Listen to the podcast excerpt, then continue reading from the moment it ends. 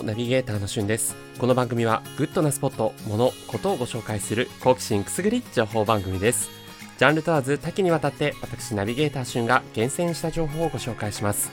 今日あなたにご紹介するニュースは金曜ロードショーアニメ映画5週連続放送についてご紹介します。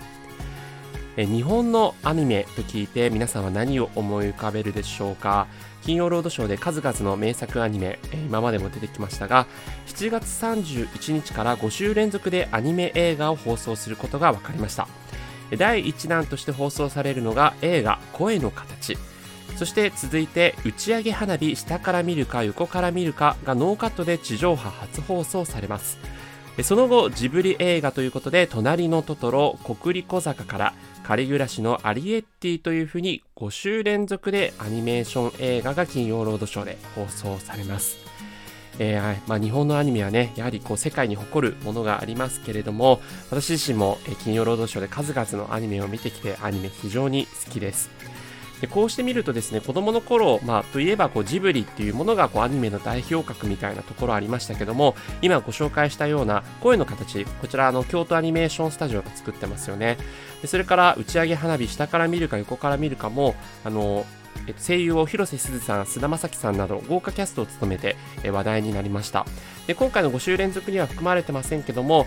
コナンとかドラえもんっていう映画も、まあ、年々興行収入が上がっているということで、アニメーション映画非常に盛り上がっているなという印象があります。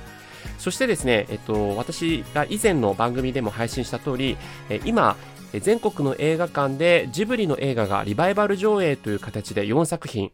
えー、風の谷のナウシカ、もののけ姫、えー、千と千尋の神隠し、そして、えーえー、下道戦記という形で4作品リバイバル上映していまして、私そのうちですね、えー、もののけ姫とそして風の谷のナウシカ見てきました。